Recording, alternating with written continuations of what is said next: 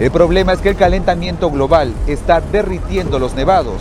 No obstante, el mayor glaciar tropical del mundo se reduce, lo que afecta drásticamente al suministro de agua. Aquí en la sede de la COP veintiséis, una cumbre histórica. Los glaciares se están derritiendo. Está ocurriendo cada día en diversas partes del planeta. En el Polo Ártico, los Alpes, la Patagonia, en el Himalaya, la Antártida y, por supuesto, también ocurre en la Cordillera de los Andes, sobre todo en el Perú, que reúne alrededor del setenta por ciento de los glaciares tropicales de todo el mundo. Soy Ivonne Vázquez y esta vez en Impacto Científico buscaremos entender por qué se deshielan los glaciares, especialmente los de los Andes peruanos. ¿Y qué tanto se hablará de este tema en la cumbre sobre el cambio climático, la COP veintiséis, que por estos días se realiza en la ciudad de Glasgow, Reino Unido? Son muchas preguntas, pero que esperamos responderlas junto a la meteoróloga Yamina Silva, investigadora del Instituto Nacional de Investigación en Glaciares y Ecosistemas de Montaña, el INAIGEM. Ese nombre hay que memorizarlo porque lo vamos a escuchar muchas veces durante este podcast. Pero primero repasemos un poco de los glaciares. A ver, en concreto, los glaciares son una masa de hielo comprimida formada a través de miles de años como consecuencia de la acumulación de nieve que al caer hace una presión permanente, ¿no? Nieve sobre nieve se convierte en hielo, en gruesas masas que pueden moverse lentamente, creando grietas y lagos según las estaciones del año.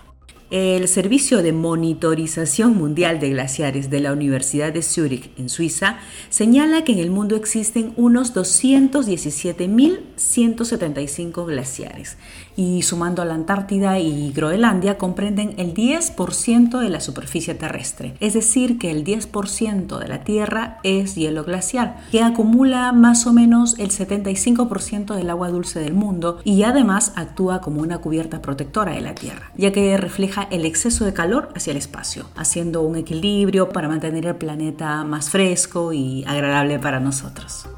El comportamiento variado de los glaciares es parte del ciclo de miles de años.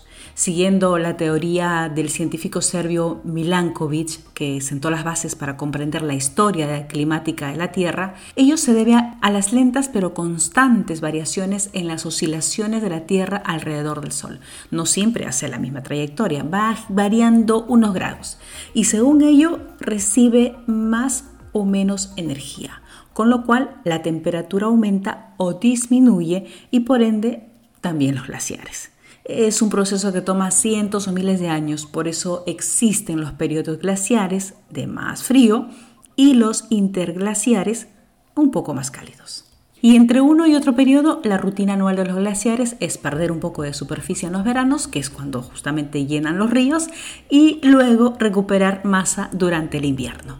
Sin embargo, según el informe de los expertos sobre cambio climático de las Naciones Unidas, desde que empezó la revolución industrial y más aún desde la mitad del siglo veinte, este derretimiento se ha acelerado. El meollo del problema ya los conocemos, los gases de efecto invernadero, que están propiciando que el planeta se caliente más de lo normal. Es así como lo que debía pasar en cientos de años, quizás, está pasando en décadas. Pero concentrémonos en los glaciares de la Cordillera de los Andes, la cordillera más larga del mundo que va desde Venezuela hasta el sur de Argentina. Son siete países. Los Andes tropicales abarcan desde Venezuela hasta Bolivia, pero, como decíamos antes, la mayoría de los glaciares tropicales están en los Andes del Perú. Y así es como llegamos a lo nuestro. Según el INAIGEM, en el Perú se identificaron veinte cordilleras glaciares, pero dos de ellas ya no tienen esa cubierta de hielo, o sea que se extinguieron.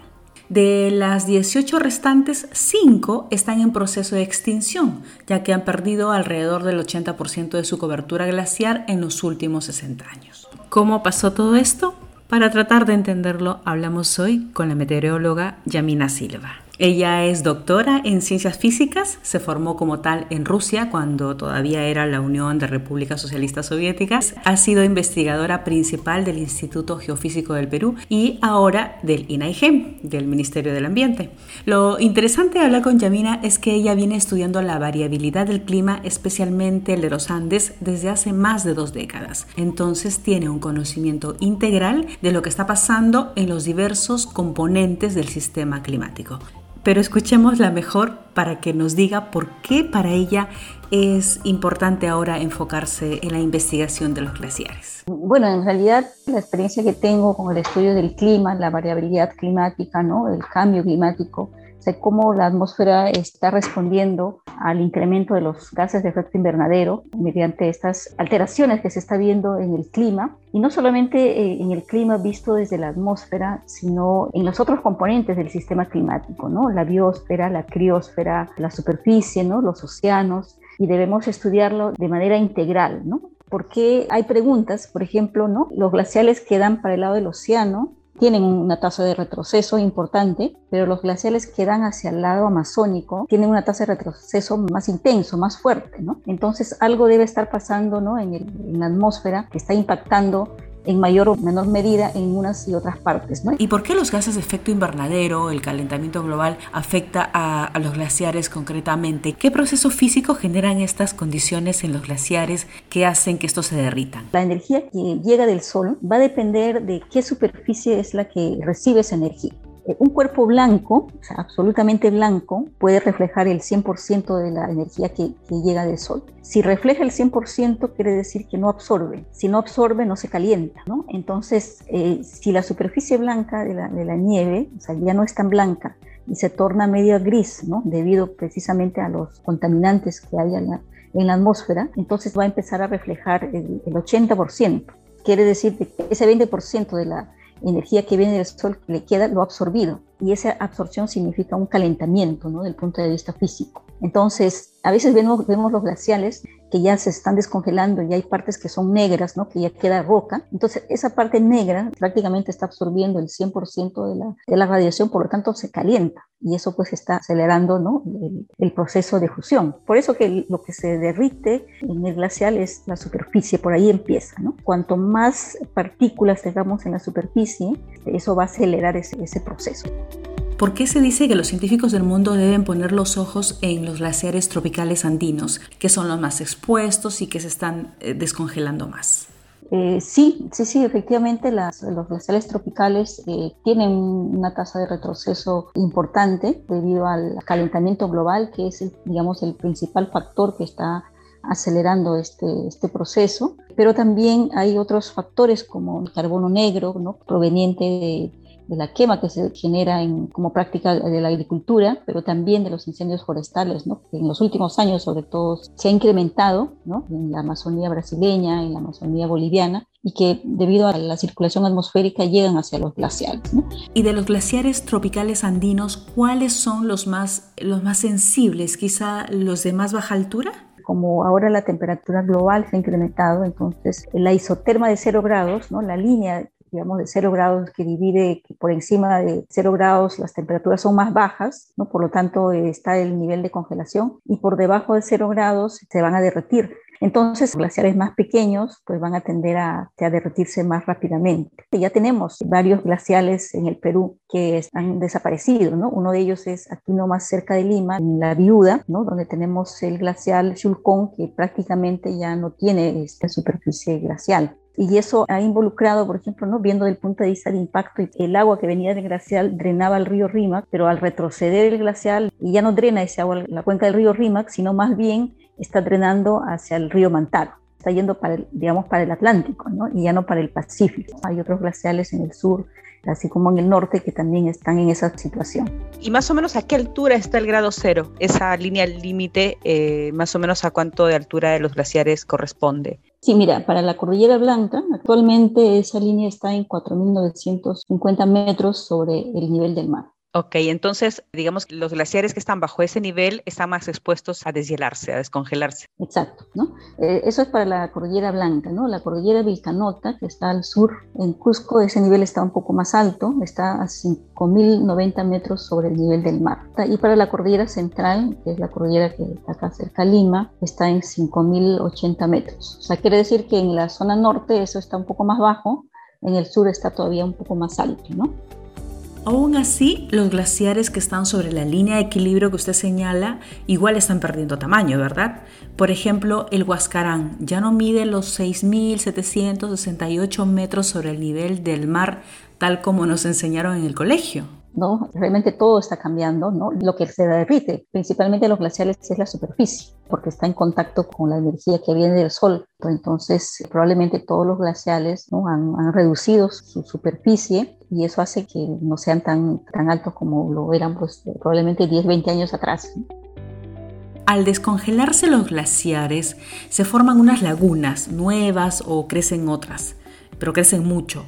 ¿Cómo están impactando estas nuevas fuentes de agua en las montañas? Cada año se forman nuevas lagunas, pero muchas de estas, pues, al formar, generan un riesgo adicional porque son lagunas que son muy inestables, ¿no? O se han formado en, en zonas de, donde antes han habido aluviones o están creciendo, generando ese, ese riesgo. Varias lagunas, sobre todo en la Cordillera Blanca, que representan un riesgo alto para la población, tienen un sistema que se desagua el agua. Y ahí viene una, un tema crítico, ¿no? Porque se bota el agua de las lagunas para reducir el riesgo, sin embargo, después hay déficit de agua, ¿no? Entonces todavía no hay, no tenemos esos proyectos que en algunos años atrás se hablaba mucho, ¿no?, de tener esos proyectos multipropósitos, como lo tienen en otros países, que reduces el riesgo, pero al mismo tiempo, ¿no?, puedes controlar el nivel de la laguna para que el agua no se pierda, ¿no?, y tengan otros usos.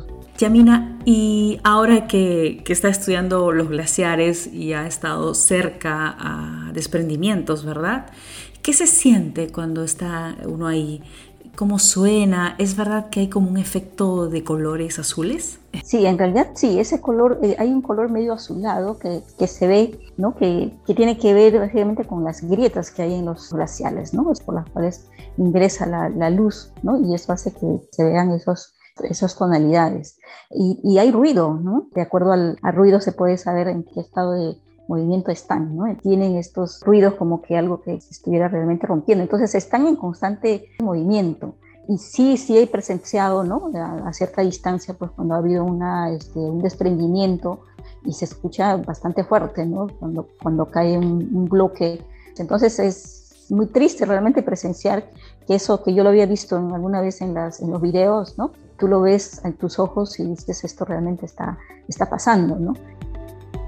Ahora hablemos de la COP veintiséis, la cumbre climática que por estos días se celebra en Reino Unido y que reúne a casi ciento treinta jefes de Estado para definir acuerdos que eviten un calentamiento global extremo en los próximos años o décadas. Están previstas algunas sesiones para tratar sobre los glaciares y concretamente el aporte a la adaptación en los Andes. ¿Qué opina usted, doctora Yamina Silva? Una de las primeras evidencias de que algo estaba pasando en el clima ha sido el derretimiento de la masa glacial en general, y se toma como ejemplo, ¿no?, de este cambio que está sintiendo el clima por efecto, eh, digamos, antrópico. Sin embargo, la criosfera como tal eh, no es motivo de discusión en las negociaciones. Cuando se habla de la ambición climática de, de uno punto cinco grados, ¿no?, o de dos grados, no se habla, no se menciona la criosfera, ¿no? Entonces, en esta COP veinte, precisamente, los países que estamos involucrados en esta problemática, ¿no?, de la pérdida de nuestra, de nuestra masa glacial, estamos haciendo, ¿no?, un llamado para que se considere mejor, para que sea parte de las discusiones, para tener opciones de mayor investigación, ¿no?, de poder entender lo que está pasando realmente con los glaciales, los ecosistemas que dependen de los glaciales, ¿no?, y en general las poblaciones que son afectadas. Importantísimo, es verdad, porque de esa manera las investigaciones científicas serían respaldadas por las Naciones Unidas, ¿verdad?, y globales. Y en esta misma línea, The Lancet Countdown, esta iniciativa respaldada por la revista científica The Lancet y que monitorea los efectos del cambio climático en el bienestar humano, lanzó hace poco su informe para Perú, en el que propone desarrollar sistemas de manejo integrado a nivel de cuencas, tanto para las actividades económicas, pero especial para las de consumo humano, ya que señalan que el agua de los lagos ocasionados por los glaciares que se han derretido puede ser nociva para la salud humana. Terminamos ahora este podcast, aunque seguramente volveremos a hablar de los glaciares. Lamentablemente no hay forma de parar su deshielo. Lo que sí se busca es que este proceso no sea tan abrupto, producto de nuestras acciones y estilo de vida, y nos permita ir adaptándonos poco a poco a los cambios. Finalmente, así es la evolución. Y como mensaje final, si tienen la oportunidad de ir a ver a los glaciares, no la desaprovechen. Es más, busquen la oportunidad. Sean testigos de su existencia. Les costó miles de años ser tan grandes, tan espectaculares y tan generosos. Nosotros nos encontraremos en una próxima edición de Impacto Científico. Despedir a los glaciares.